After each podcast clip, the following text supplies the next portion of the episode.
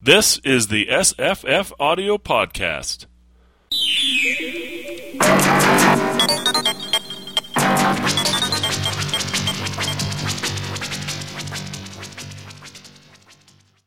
Hi, I'm Jesse. Hi, I'm Jenny, Beta Plus. Hi, I'm Paul, caste unknown. F, F minus. what, what, what's with the pluses and the minuses? Do you think that the that it's like isn't there isn't there a mention of an A plus plus guy somewhere in here? Not a double plus. Yeah, there they was a- call it double plus. Did they? Was there a double plus?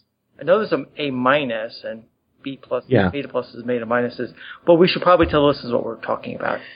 Oh yeah, uh, we're talking about Brave New World, uh, 1932 novel by Aldous Huxley. Um, yeah, I I think there is a double plus somewhere in there. Double plus good.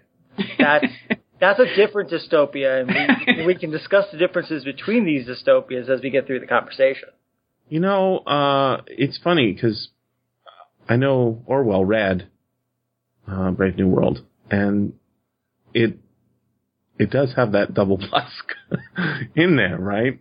Um, but when Huxley describes it, if you guys heard that audio drama, um, or or read the back of the thing, he he describes it as a negative utopia. I guess the word dystopia doesn't exist Hmm. at that point. Um, but there, I, I mean, if you think about it, it is. I like the word negative dystopia to des- describe, or negative utopia, I guess, to describe this more than even dystopia, because it's not that dystopic. I mean, if you read 1984, man, that is that's hella dystopia, right? Uh, this is much more ambiguous. Uh, I mean, because they they have an argument.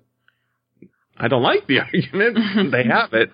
I've I've listened to and read this book. Let's see, I'm I think I'm up to five times in my lifetime. Hmm. The first time I the first time I read this, I thought, okay, this.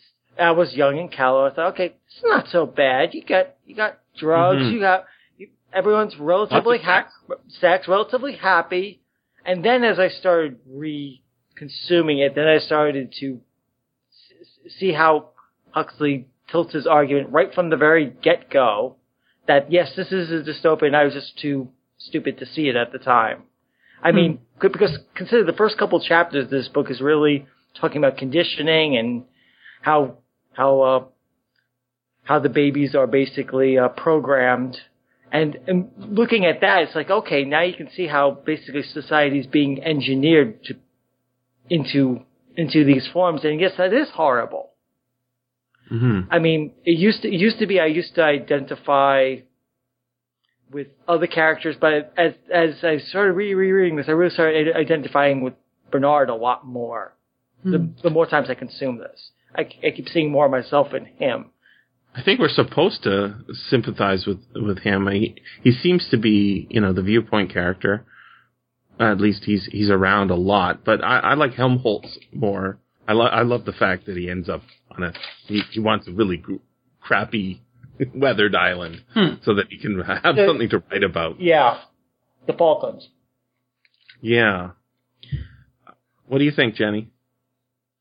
Well, I um listened a little bit to the recording you posted where Aldous Huxley narrated this Mhm. book a few years after he'd written it. It was like I don't know, twenty years after. Yeah, it was the fifties. it was interesting to hear his little intro to it because he said, you know, when I wrote this book, I saw the world going to technology as its God, and I, you know, I put this book 800 years in the future, but things are moving faster than I thought, and now I think this is going to happen 200 years in the future, you know, and it was like a warning.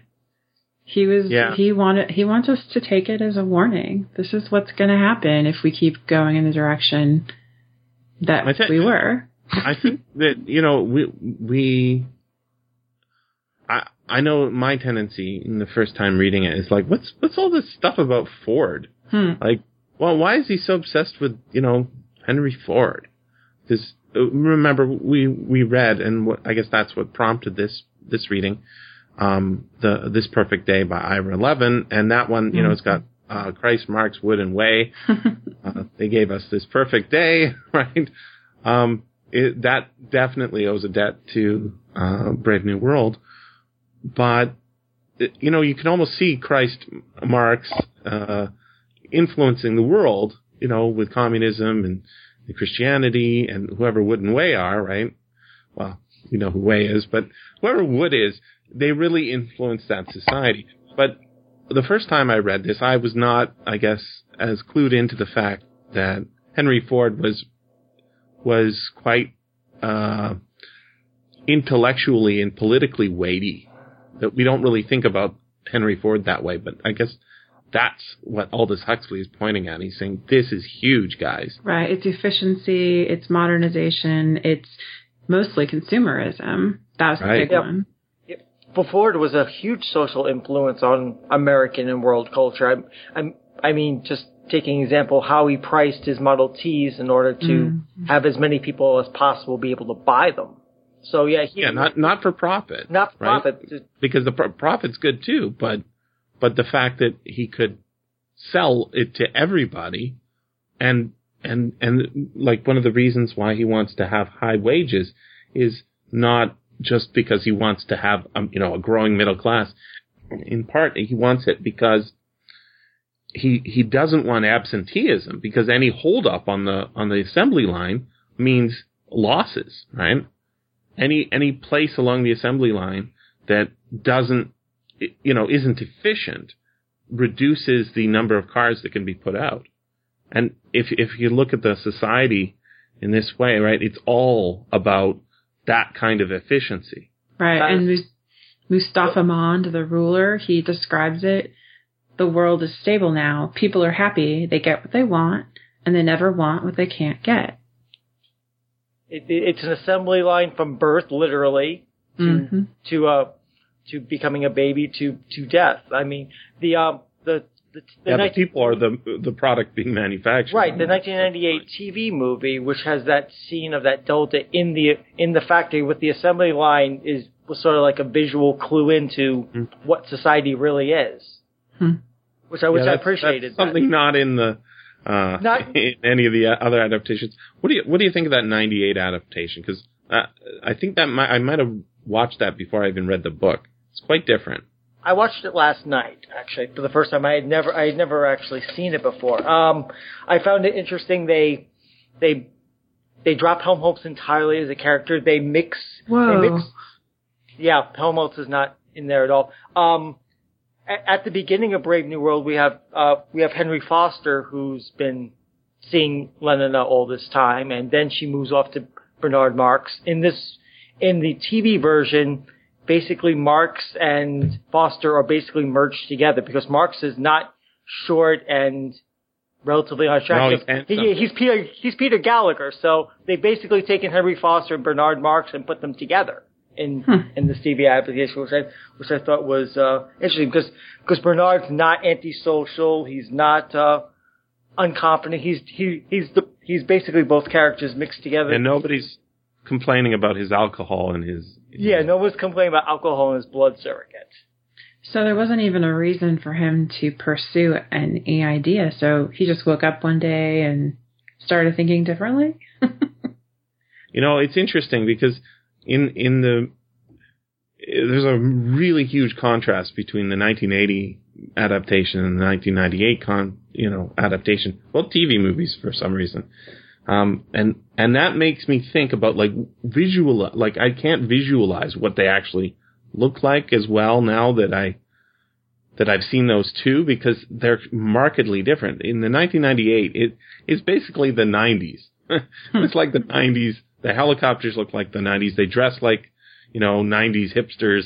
Um, and, uh, the Savage, I mean, the only thing that makes him savage is he has more tattoos and such than everybody else. Yeah, the- I guess no one else had tattoos. Yeah, the reserva- the reservation in the TV movie doesn't isn't as feral as um, as No, as in the it- book. It kind of reminds me. It's like, uh, white, white trash zone. yeah, it's like white trash. So it's kind of like a white trash version of the Outlands of Zardoz, more than more more than uh With the minivans. yeah well, well yeah with the minivans or or or like um or like some of the uh, more primitive outlying areas in say um uh, Children of Men, Okay, yeah. the movie where where you see where you see they're using that car as a barrier to try to block pe- to uh hold up people and stuff. That's sort of that's sort It's of not as yeah, it's not super futuristic, and it's set in Los Angeles for some reason. I guess because it's a TV movie filmed in Los Angeles. Well, and in the 1980 version, it's basically the 70s with spandex. I love it. I love that version. I've never I've never seen that before I started studying up for this week, but I think it's it's pretty awesome. Um, it, and it's really faithful. Yeah, There, there's very few deviations. very the, few. the, the, I found the very I found the ending of the of the uh, 1980 TV movie to be an interesting deviation in that in that uh, uh, John finds Lenina. She he thinks she's dead. Yeah, they really pushed the Shakespeare connection. Yeah, yeah, yeah, exactly. They they they were Yeah. total Romeo and Juliet that. So- Mhm. So, so that's why he kills himself. Whereas in the book, we're not really sure what happens to Lenina.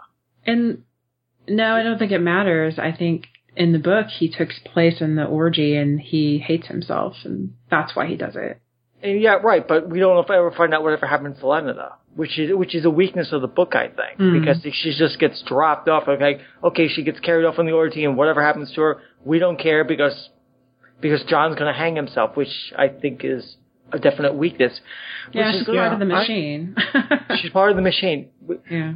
I, I was thinking there is there's a possible explanation after watching the 80 movie, go ahead. um, and that is that Mustapha Mond uh, gave him the conflict that he really wanted. Right?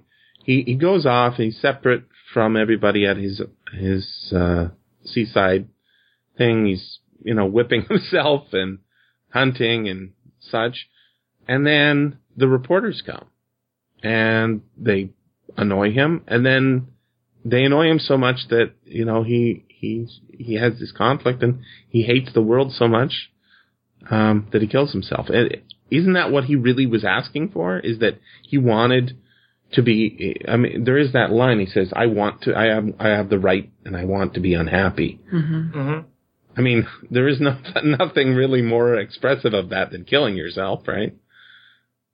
It, it, it's it's the ultimate political act. You- It's the last political act you can do. and nobody, you know, and nobody cares. And it's like it, it, there's the uh, there's a ton of conflict. I guess Huxley even himself was not 100% satisfied with with suicide as a solution to the end of the book.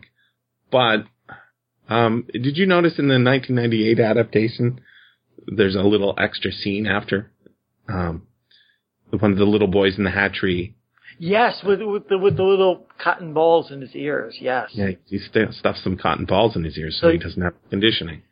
Well- and so we get the this idea that there's hope, right? That the society might reform itself in the future or something. Hmm. Well, it's But- it, it, it, it's it's implied throughout that '98 movie that that the system isn't working as well as they think it's. I mean, in the novel, it seems absolutely clear that the the society is relatively stable, everything's fine. Yeah. It's just only the intrusion of John causes it. But even before John shows up in the in the '98 TV movie version, because they they talk about having problems with deltas and Mhm. and with uh, conditioning, so it's clear that this this dystopia or utopia is already under under strain even before John ever shows up, which is an interesting change. Well, and I thought an interesting part that is kind of subtle in the book, but it gets mentioned several times, is how close they are to one individual causing complete chaos. Because there's Bernard, who it could have been given alcohol, and that is why he's shorter, right? And then there's mm-hmm. another random person mentioned where someone doesn't get the right inoculations or something, and they are the only one who dies of this one disease. Yeah, Lenina screws up. Right. Yeah. But it's amazing, like they have this structure in place for a reason. But if the structure doesn't get followed, I mean, it shows like it it falls apart pretty quickly. But they have these kind of like stops in place, right? Oh, well, you need more soma, you need more reconditioning. They have all these kind of answers for that. Have either of you ever read A World Out of Time by Larry Niven? Hmm, yeah, I think we did that as a show. Did you? I don't think I have. Because I think so. um, that's basically the guy that gets frozen. He gets unfrozen and sent on a sh- ship to to uh, basically drop packages to colonize planets, Mhm. and he decides to come back. And there's a whole lot of discussion in the early part of the book with the AI about hydraulic empires and about how a society, one person can upset a society if, and that's the reason why the, the ship tries to make sure that he goes far into the future so he doesn't up, destroy the society that, that Yeah. built the ship. And I was thinking of that too, that like John, Hmm. that, that John is that catalyst for, but on the other hand, I mean, that, that whole little comment about Leonard screwing up and 20 years later, this guy down in Africa dying, it, it, it, it John in the book and Bernard and everyone else, they fail. The, the society does return to normalcy. Yeah. The, Yeah. the 98 TV movie seems to imply, especially with that little scene with the cotton thing, that this, and just how things are progressing, that society's not going to stay forever, whereas Brave New World, the book, yeah, this is, it's not, uh, the, the boot on your face forever, it's, uh, soma rations forever. Mhm. You know, it makes me kind of wish that John had been sent to one of the outlying islands instead. It's clearly Oh, yeah. that that's where they're sending the people who are free thinkers. They're not killing those people. They're just removing them Right. from the society, but they're out there. I'm like, well, what happens to those people? I kind of wanted another book about them. Mhm. Yeah, I want to. I want to read some of the, more of Helmholtz's poetry. yeah. Yeah, dang it. Um, now I can't remember the name of the story. It was in Omni magazine 30 years ago. It was about a world where the Russians had conquered the world, and dissidents are basically killed again and again. But it's arranged so that you feel the way you're killing, and you basically your mind winds up in a new clone. And so you're hmm. not actually killed over and over again. And this guy gets killed over and over again in different ways to try to basically force him to submit to the Russian state. And eventually they decide, okay, we'll just launch you off into space. And the guy says, okay, well, well, yeah, you're, launch- you're launching all these systems into space. One, one day, one of us will come back and sack Rome. Mhm. Sounds like that Tom Cruise movie. No, no well, well, but you, kind of, sort of, but it's done as torture rather than funny. I mean, he gets eaten by a shark. He gets killed in all sorts of nasty, evil ways. Oh. basically try to break him. And in the end, they and because he says, "Well, well why don't you just t- don't have the device on? Why don't you just kill me?" And and the Russian authorities, well, that would be a final death. That we don't do that. You know, this is uh, uh, Scott and I once had a discussion on the podcast about well, where are all the novels about cloning? I mean, the thing is, is that they exist. They tend to be terrible, um, and I, I think that's because cloning is not really an idea that can work. But then I, I reading this again, it's like, oh yeah, this is the cloning novel. Um, it, it- not everybody is, you know, cloned to the nth degree. I, I don't think there's any cloning in the alphas, right? Right. No. Everybody's everybody's unique as an alpha. Betas, I, I think, are unique. Um, but uh, below that, it's Clones all No. the way down. it's, it's clones all the way down. Um, and uh, and it's also they call it the caste system. Um, that should tell us this is dystopia, right? Yeah, Mhm. I didn't. I didn't get that the first read through years ago. I didn't buy the vow. Like, yeah, all these cats because I imagine, oh yeah, I'd just be an alpha and everything would be fine. Yeah, Yeah. Well, see, we see it from the alpha point of view, right? right. Um, the only we get a little bit of betas there. I- I'm not sure entirely sure what the difference is between an alpha and a beta. The- is it just conditioning? I think it's It's- conditioning and also their what they do for a living. I mean, the TV movie actually makes that kind of clear because London is not a London is a beta in the book, but in the in the TV show she's an alpha. But we see a beta at work, and and he's almost he's almost autistic. That uh, that technician guy, Yeah, yeah, you're right. And he's clearly been designed to do. I, I quite like the '98 movie. I don't think it's a good adaptation. It- you know, like it's not it's not putting the book on screen, but I think it's an interesting take on the book because it it it makes it much more like our world, and I guess that's it's a lot you more know- dramatic too. With- yeah, it is. It, I mean, it's it's also 90 minutes long, which is not you know the. I think the other one is is three hours, right? Mm. Yeah. The the one you watched was. I should have gotten the memo and watched the other one. well, sorry. I think to me the difference is like the betas they're intelligent and they're high producing, they're efficient, but there's nothing in them that causes them to question or to be individualistic. And the alphas No. Are allowed that because of how it can benefit the society, but it's very highly controlled and they're given access to information that no one else is given. Um, but they're kind of, uh, mentored and discipled into that slowly. You know, betas never end up with that. They're the sex slaves and the, you know, baby makers. Yeah. So, um, one one of the other things. I mean, this is this is pretty good tech stuff. I mean, good tech thinking. The Malthusian belt that is way way before uh, the pill, right? Yep. Hmm. Way before the pill, and even even some of the other technology like helicopters. They didn't really have practical helicopters until World War II. That that's more than ten years down the road, right? Yeah, and his almost work like teleportation devices. They're so fast. Yeah, 'Cause it's, you can go like, anywhere. It's like the flying. they're- They're like the they're like a proto version of a flying car because everyone has one. hmm Mm-hmm.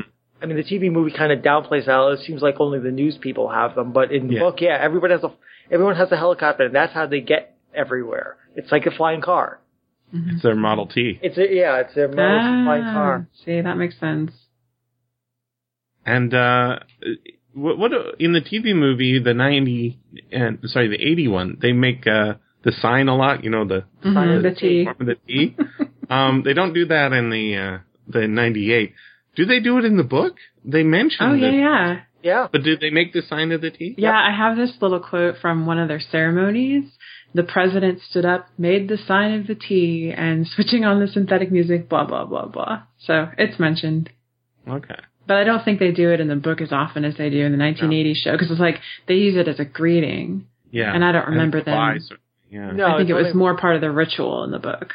yeah, for, yeah for the yeah for the various little ceremonies they do in the book. Yeah, otherwise otherwise the sign of the T is not really used that much. hmm But yeah, the 1980 TV movie uses it, but then again, that's a whole the visual medium, so you're you're reinforcing that sort of thing through gesture. Yeah, like the difference. Yeah.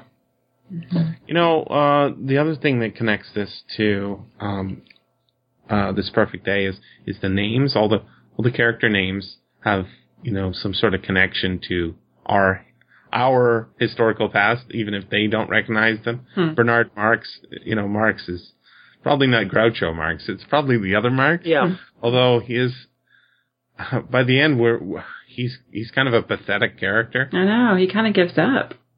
Yeah, I'm, he's he's blaming the other guys for starting the riot, and Yeah, and he's so desperate not to go to, yeah, not to, not to be exiled, and finally just like, oh yeah, okay, we'll just go to St. Helena. Not Helena, Falkland Islands, but yeah, Bernard Marx, and the other half of his name is George Bernard Shaw. yeah, Lenin is Lenin. yeah, and there's ton uh, like Watson. I mean, I don't. I'm not. I think Helmholtz is also a uh, a scientist, but uh, W- Yeah. Watson and uh, um, I didn't get Mustapha Mond, but it does sound familiar. Um, uh, who is this? Mustapha Mond. Um, let's see. Uh, The, the filmmaker at the end is called Darwin Bonaparte. Mhm. uh, oh, oh, uh, Wikipedia saves us. Mustapha Mond from Mustafa Kemal Ataturk.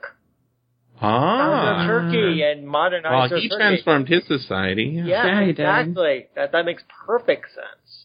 Yeah. Interesting. I, I I I quite like the. I mean, I've never seen a book that uses this much Shakespeare in it. That is, uh, um, I don't know. It it, it seems really well done. In in listening to the audiobook, it's it's a weird experience though Mhm. because of the you know there's a especially at the beginning there's dialogue right there's description and then there's these random inserted sort of uh, i guess we're getting conditioned conditioning messages Yep. and everything's rhymed it, it it makes us think you know this is this is totally an infantilized world right Everyone belongs to everyone. Where now? I drink to the greater being. I don't know. I, I, I, I, I like this book more. I, I remember not liking the plot very much. I, I remember being interested by the world, but I, I like the book more now, I think, than Yeah, I feel the same way. I didn't- appreciating more. I didn't remember the details of the characters or the the plot. I remembered things like the sound organ or the the scent organ and things like that, but I didn't remember anything that happened. Yeah, like The- the, little details, the feelies, and Well, Yeah. yeah, Feelies, totally. But uh, I remember there's right near the beginning. There's a scene where Bernard Marx is listening to uh, the I think it's the director of the hatcheries or whatever. He says, you know, he's going on and on and on about something, and he he just can't stop thinking about the uh, perfume tap that's been fa- fauceting water into his sink all day. he's like, it's going to cost me so much money because he's got he's got a pipe of it's like you know some kid wants to have the perfect world so he he has the school you know suddenly transformed so that the fa- the the drinking fountains they have like uh, Shasta or whatever whatever their favorite pop is you know? Like just having everything piped into your house so that you you know your refrigerator has it's like a mini bar always being refilled and your your faucets you have a faucet for everything. That that is kind of the worst society and also the best society. You don't have to go out, but you have to go out so that you can use up all the ration points or it's the economy's not really explained very much in this system. It, it's it says um you know in the scene where uh John Savage is is overturning the uh the very biblically he's overturning the Yeah. uh soma tables right like uh just after his mom's died um there's there's a mention of a money box there i think but otherwise you know people don't go around talking about you know i gotta get some more money together so i can you know go on that vacation it just it seems like um the economy's not explained No, because you're conditioned to have to want what you can have. Like so you wouldn't want more vacations than you had money for because it just doesn't happen that way. But I think the um, I think the uh, at least the epsilons or was the deltas who, who one of the who, who's the people who with the purple eyes, the purple. Uh, I think that's the bag under epsilons. Epsilons. Okay, I think you know they get pretty excited when the uh, when the soma tab- tablets are thrown on the floor, right? right. Yeah, it's their only thing. Yeah, Yep. but, but yeah, do you think that you know um, Bernard and Marx and Helmholtz are you know hanging out in lineups to get their Soma tablets? I think they probably just get it delivered. Yeah, it probably comes in through you know their Yeah, their I mean- into their refrigerator or whatever, right? We see in the '98 movie you have all those deltas lined up to get their ration of so- soma tablets. I figure that the people like Marx and Lena just get it, get home delivery, Amazon Prime for soma tablets. Comes It's out, all drones. Yeah, it's like that. Make, I mean, they just they just get it in a different way. And I think they get to decide how much they need and when they take it. And I think the lower class is, it's like just standardized. You know. Keep keep them uh So uh, you know, Jenny, you were saying that the betas don't have as much uh, chance of being rebellious. Um, doesn't Lenina have a tiny um, problem as well with uh, her obsession with one guy? Yeah. She I mean, falls, she, It's not going to destroy society, but it, it, isn't that like a yeah? It's a little something, right? well, but you can explain it away because let's see if I can find this little quote. Um, chastity means passion. Chastity means neurasthenia. And passion and neurasthenia mean instability. And instability means the end of civilization. You can't have a lasting civilization without plenty of pleasant vices. And because he likes her, she has been waiting for him every night. So she's gone five days without whatever they call it, engaging. yeah. And so that is turning her into an unstable person. Where if she would just engage with someone on a regular basis like she's supposed to, she would be fine. hmm So I, I guess I kind of feel like it's more of a like a, a part of the machine that needs oiled. or something like that, you know. And if if she had worked properly, then she would have continued to function as expected. Well, what what do you what about this as a s- like a particularly male fantasy utopia? Hmm. Just because women are always available for sex and it, They never it, say cha- no. What's it? They never say. Chastity everyone's duty or something? No, no, not chastity. Um, promiscuity is a citizen's duty. Yes. Also, something Everyone I is noticed. for everyone. Yeah, I noticed something in th- this reading that I hadn't noticed before because I'm more alert to it. In the in in the movie, Lenina is clearly an alpha, and she's even listed an alpha in the credits. The but- '98 movie. Yeah. yeah, 98 Oh. movie. yeah. She's a beta in the. She's a in beta the- in the 80 and in the book, and in fact, in the book, we don't meet any females above beta. And I thought about that this time. That's like, what I was thinking. Yeah. Yeah, it's just like that's kind of squicky. Like, what are women supposed to be sup- inferior to men as a general rule? Are there no alpha females, or we? I mean, we mm-hmm. don't see them. We don't even get a sense of it. See, all the males are all the alphas are males, and this, and as you said, this is a male fantasy, and I kind of felt a little uncomfortable about how I felt about that. It's like I kind of preferred the '98 movie in some ways because Len is clearly much much much higher rank than she is in the book, and I like that because even in the book they talk her about having like yellow from lupus or something, as I recall hmm. when she when we were first introduced to Lena, and she doesn't look like that in either movie. She looks rather hmm. pretty, which is, but yeah, but so yeah, that's that social hierarchy of male dominance is something I noticed about this time, and it kind of comforted me. Well- a- it's- oh, sorry. oh no, that's all right. I think even John the Savage is completely misogynist in how he treats her. Yeah, she- but he's he's a- reading Shakespeare, so you know that. I know. Right? But man, Yeah, but- that that scene's pretty awful too because Oh. he just oh, Yeah, pushes her around, calls her a whore, promiscuous, whatever, whatever, you know. and then lets her fall to the to the orgy of whatever at the end. Yeah, yeah. So yeah, there's there's no good. Women, women get a really short shrift. I mean, maybe that's a product of the time in which all Huxley was writing, but still, it's something that I don't like at all. there's a there's a very funny thing going on in the '98 movie. Uh, is in in the ha- I don't know. She's in the conditioning center, I think it is. Um, so you've got a whole bunch of little kids in bed all around her. hmm They're all sleeping, and she flashes her uh, semi nudity to to a camera that Bernard is watching. She knows that he's watching it, right? And she's doing it like it's an illicit thing. But the thing is, this is in the book, right? The the little this is one of the things that would get the book banned, and it does get the book banned, I guess. Is you know kids are engaging in er- erotic play Yeah. um, from uh, very young ages, right? And it's encouraged.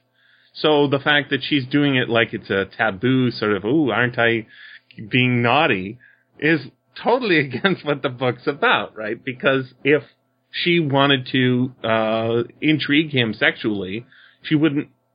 Yeah. She would just unzip.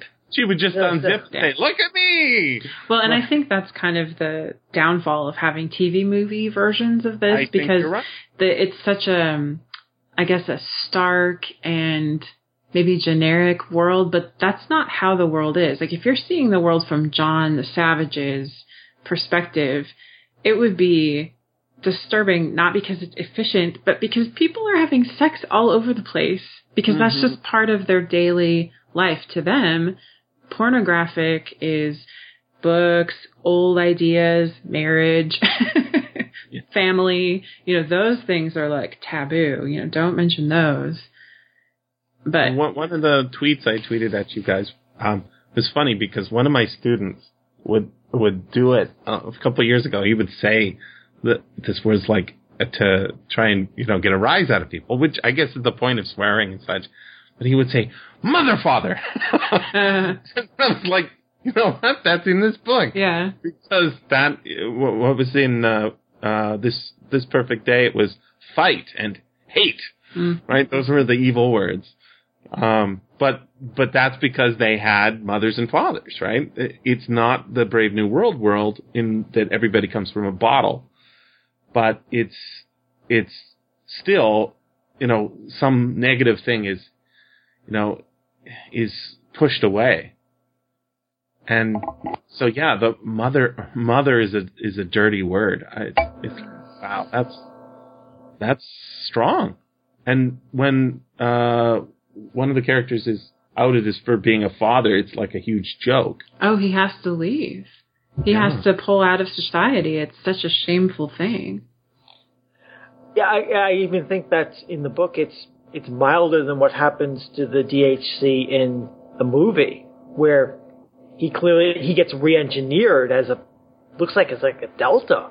Did you notice Mhm. that? Did you notice that? yeah, yeah, yeah. That was a Miguel Ferrer. Yeah, it- it- and he's happy. Oh, that was the saddest that, part. That was that was he s- walks up to them and smiles. Oh my that god. was so Hmm. creepy. I was thinking, oh my god, that's even worse than the book. That's a Miguel. Ferrer, I love, I love that actor. I love him so much because he he plays mean really well, and when he suddenly changed, you know, he, he's he's doing all sorts of machinations in that version, but when he he's changed that way, it's like, damn, that's like the worst thing you could do to this sort of, Mac, you know, Machiavellian character is turn him into a a smiling idiot, Yeah. right? Yeah. Happy to fetch and carry, You know, and oh, sorry, go ahead. Right. go for it, Jenny. Well, I was just thinking one of the things I really liked about the 1980 movie is it kind of fleshed out the Linda story a little more. Linda being um, Bernard's, not Bernard's, John's mother. hmm And um, it was interesting because, of course, she was conditioned to live within this society and then she was removed from it. And I just can't imagine the horror of that. She didn't have access to drugs anymore, you know. Nothing worked the way it should. She had to actually do hard work and be dirty and messy and and then when she got a chance to go back, all she wanted was just to be under. You know, and she Yeah. took so much soma that it led to her earlier death. But also, it's not just for her, but the reaction of people to her. I mean, oh goodness, she looked old. How horrifying. Yeah. yeah. Well, and John, she's not even noticing. It's John who's, who's he he's you know when those kids show up in the. uh I mean, that this is where the dystopia comes in, right? They're at the death center, and the kids show up to play around the dead bodies, hmm so that they they lose their fear of death. You know, you get ice cream if somebody dies. Yay! That's yeah. conditioning. and then she's, why is she so ugly? It's like, fuck you, kid! Boom, boom, boom. He he really goes on after those children, Yeah. and it's like, oh man, the pathos there is so strong. But he's not supposed to care about her. No one's supposed to care. Death is part of life. Death brings us phosphorus. yeah, just brings us phosphorus. Yeah, I, I found it interesting in the '98 movie that Linda is from the reservation. yeah, that was a strange change. I, I'm, I'm not. I'm not sure. Yeah, I'm not sure. I like that change that much because because Linda's story already not very big in the book, as they said it was expanded. in The movie gets even even less shrift in the TV movie. They really, I mean, she she she comes across, she goes into Soma, and that's it. Hmm and, and Hmm. end of story, which is even less than what even less than what the book has. I mean, she doesn't even really get the uh, the chance to uh, confront the director. I mean, they see each other in a room, which propels Miguel Ferrer because he never even gave a name. He's just called the dir- the DHC guy. Yeah. It but propels him to uh, try and kill John with the Delta. Uh, that's yeah, that's not in the in the book at all. no, right? no, it's not. It, that not even hinted at. But uh, it's interesting. I mean, it, it, I can see why this adaptation was done that way. You got 90 minutes. You got a lot of stuff to do. Um, but yeah, it's it's not the book, right? No, but that that that whole bit about all, all, all the all those visual representations of conditioning in the movie kind of remind me of a Clockwork Orange. Hmm. Yeah, actually, there's there's a so that that one is is that the beginning of of changeover into see how do we get from from where we are now to the Brave New World world? You know, there's got to be the first. Wait, I guess maybe we did have the first, uh, you know, test tube baby, right? Is that Yep. so? We start test tube babying everybody. Birth control. Birth- Ev- Everybody. control. Birth control. Yeah. And yeah, that's in the book too. Is the freemartins? Did you get that? Yeah. Yeah. W- women who are sterile, so they Yeah, you and can they have like. sex with them whenever you like. It, do they get extra? Wasn't there something like they get an extra m- amount of money because they're freemartins? It's like, uh, No, or was it the other way around? It's the other way around. It's women who voluntarily sterilize themselves get get a six month bonus of pay. And I do have to say that that's very uncreative of Aldous Huxley. I mean, couldn't the men have been sterilized? no, see, you don't understand. It's a male utopia. a Come on. female negative dystopia. Have Yeah. Have either of you read uh, Brave New World Revisited? I have. No, I, I wanted to. I wanted to read it for this, but Jenny, it's a it's nonfiction, right? Yeah, it's not really like a follow up to this or anything. Right. I, I bought I, I bought it in a used bookstore, thinking it was. This was years and years ago after I read Brave New World. I thought, oh, this is nonfiction. And I started. I I haven't read it in years, but I remember Hu- Huxley discussing the themes of the book and how we were getting there.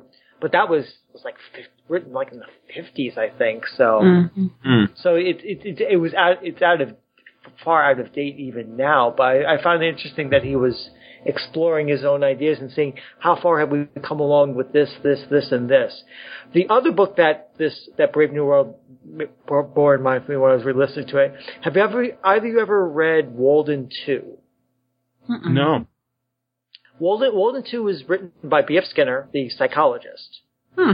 and it's a not very it's a it's a quasi novel it's it's fiction anyway about a community that these that these college professors go visit that's basically everyone is under operant conditioning and it's Oh, good. and, and it's described as this is going to be the this is a wave of the future and this is this is utopia but everyone's being conditioned and it's it is and it I mean they're describing it as a utopia but I was I remember I read this back back in the days of reading Brave New World or Brave New World a visit I thought like oh my god this is this is this is a horrible thing and the ending of that novel as it were freaked me out because it was implied that okay they were going to take this program and they were going to expand themselves until they gained political power so they could expand it even further.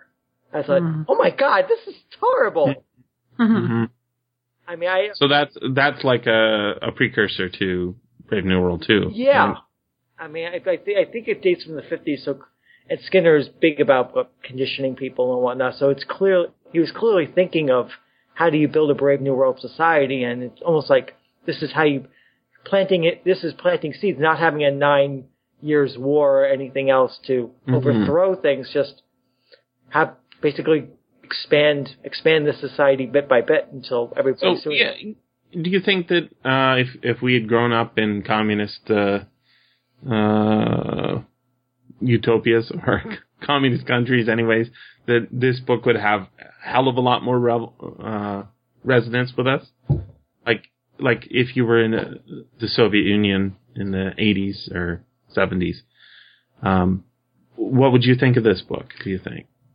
I think the 1984 or we probably have more resonance with Yeah. those kinds of societies because the problem with this one, as far as it being realistic, is that the goal isn't happiness in these like real life societies, Mm-hmm. you know, for all the trade off that happiness brings. But in the book, you know, happiness, evenness, no conflict, that's not the goal. The goal is power and control. Mm-hmm. You know what I'm saying? So like Yeah, I, yeah. I found 1984 more realistic because he just got battered down and battered down until finally he was like, "I love Big Brother." Yeah, I mean that's that's Yeah. the thing. Is, is it feels like a much more relevant book to us somehow.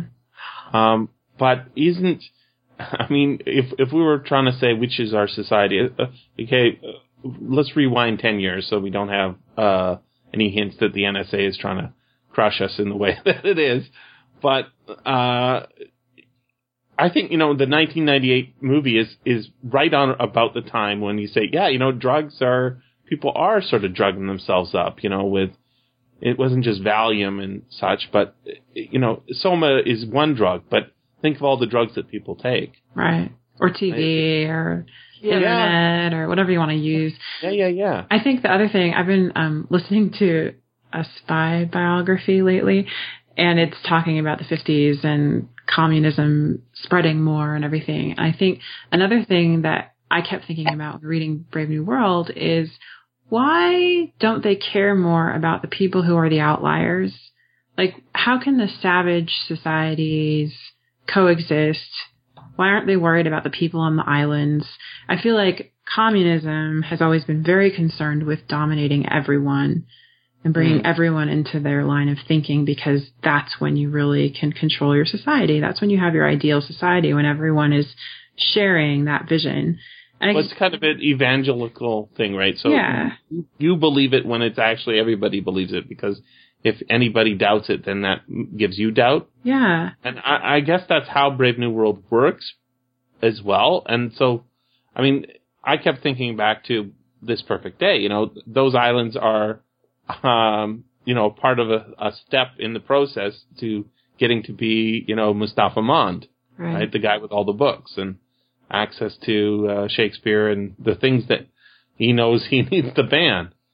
But yeah, it, it, it could be that, you know, if you wrote a sequel to Brave New World, it was set in one of those islands and you do see, you know, why, why they are not expanding outward. Maybe those are much more, uh, 1984-ish. I don't know. Right, and why aren't the savages targeted as future consumers and part of the workforce? Mhm. Like, there's all these people out there. I don't know. I just I didn't understand that part Be- of it. I guess. be- because the assimilation of the reservation would require social instability in the acquisition of those people as new consumers. So it's not worth it's not worth the hit to s- the stability of the world in order to bother them. So let them off and do their thing.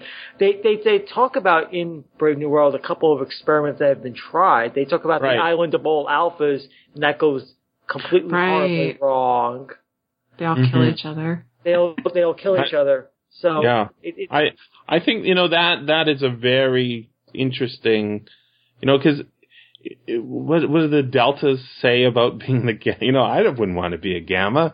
Gammas have to do all the thinking or whatever it is. You know they're lifting, and then the alphas are like, oh, it's good we don't have to be the stupid betas, and the betas are like, it's good to be a beta. I don't want to make all those decisions like alphas do. Right. they're, they're all Um, engineered to be in their place. but having that stratification, I mean, when we do read this book, we, we say, geez, you know, if I lived in this world, I'd clearly be an alpha, right? As you, you know, you just have to sort of think.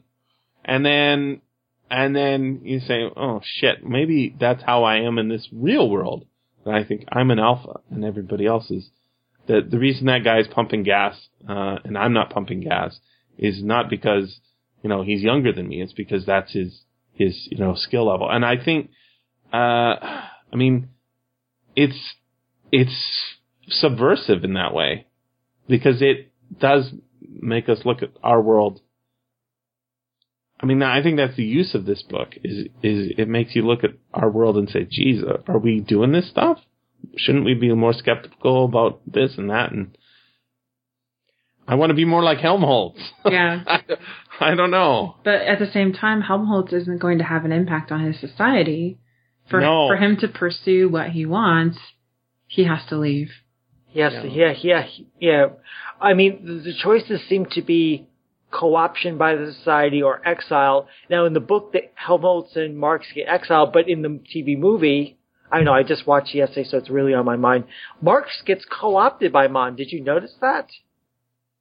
Because he gets Uh, promoted to be the DHC. He's clearly Sure. being he's he's clearly been groomed and pulled under the road.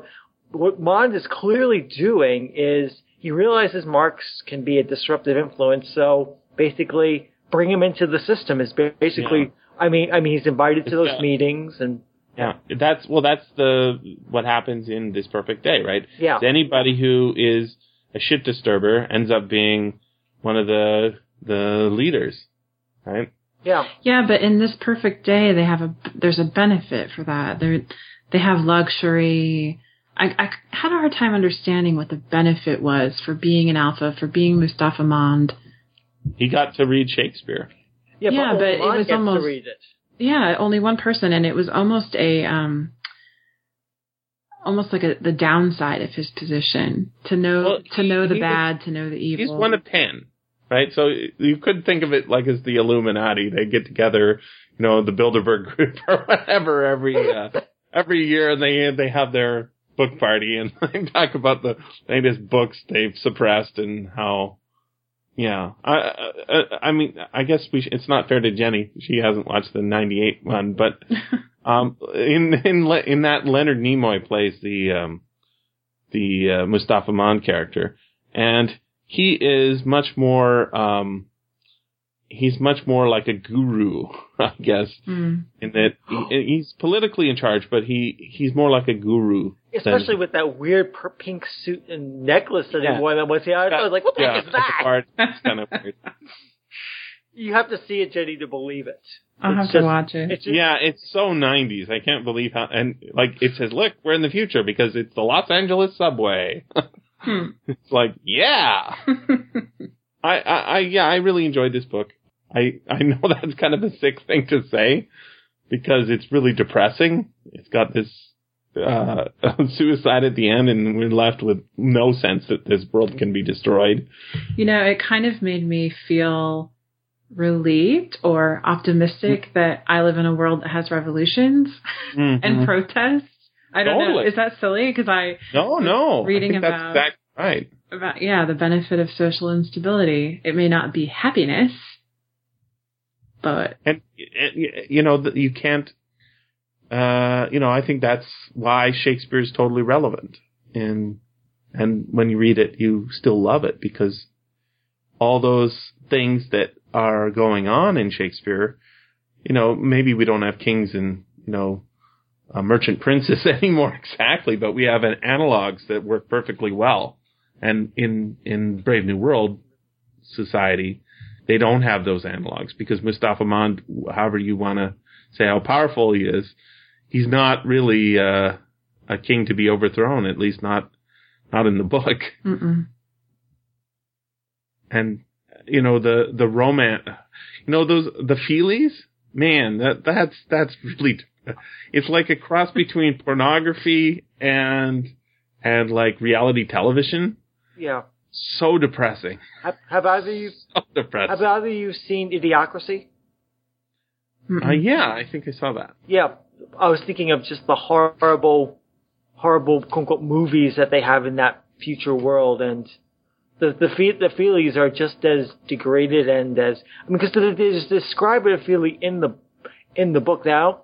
I don't recall. I don't recall from the 1980 movie if we actually get to see one, and we just see a we just see a billboard for one in the uh, 98 one. But the way they describe it's so base and so poor plotting, and it's even part of the. Uh, Three weeks in a helicopter. Right, three weeks in a helicopter. And what Like, do they do in that helicopter? They have sex. They have sex. I mean, it, it is like it, it, it's not quite as bad as Idiocracy, where you just see a we have a movie where you just see a farting, farting uh, rear, but it's pretty close.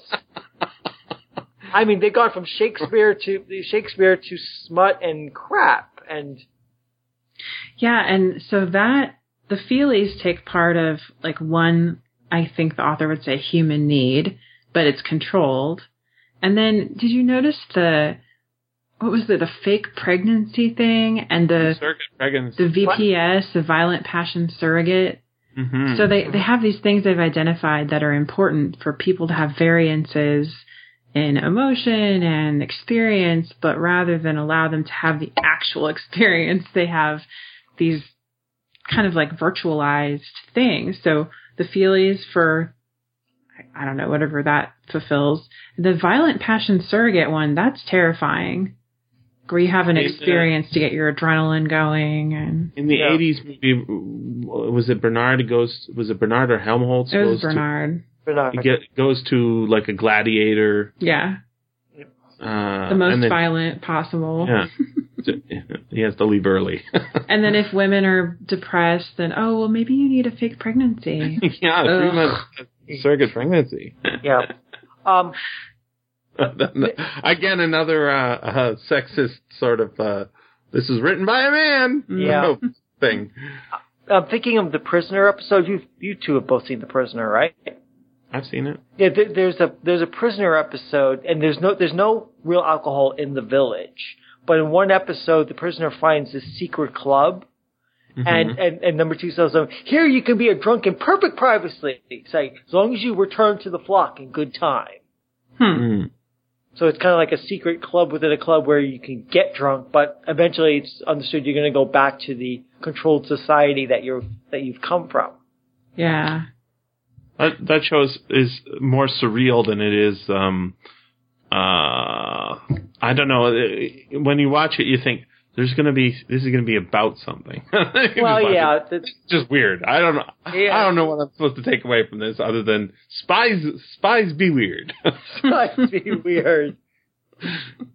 it's not. It's not. Uh, it, I, I think that's one of those ones where you know I'm not one to do it, but where if you watch it while you're on drugs, it probably makes a lot more depth impactful on you because it's just it. That's what it feels like. Watching it. It's like that. The smoke comes from under the door, and and then suddenly he's in dreamland, and there's these giant breasts chasing you down the. Oh Beach. God, no, yeah, you went there, didn't you? I guess. Yeah. I, I smothering you and drowning you. I don't know. Um, Well, that's Yeah. one thing Huxley got right. The world is still for men. it totally. I mean, yeah, it's it's it's it, it's uh it's a book. I liked it. yeah. Yeah, a few more, few more years. I What's guess the I'll next read again. dystopia we can do? You guys have done we right? We've Yeah, done we we, done 1984. Done Brave New World. Mm-hmm. Uh, Those are the. there's I mean, so I many didn't good ones. before that. Um, I guess Children of Men is is uh, a kind of dystopia, but that's more of a uh, kind of soft soft apocalypse, isn't it? Yeah, that, that that's a slow apocalypse. Yeah. I, I'm not sure what else there is other than that. Is there Oh, there's so much. like what? This has been the SFFaudio Podcast. Please join us at www.sffaudio.com.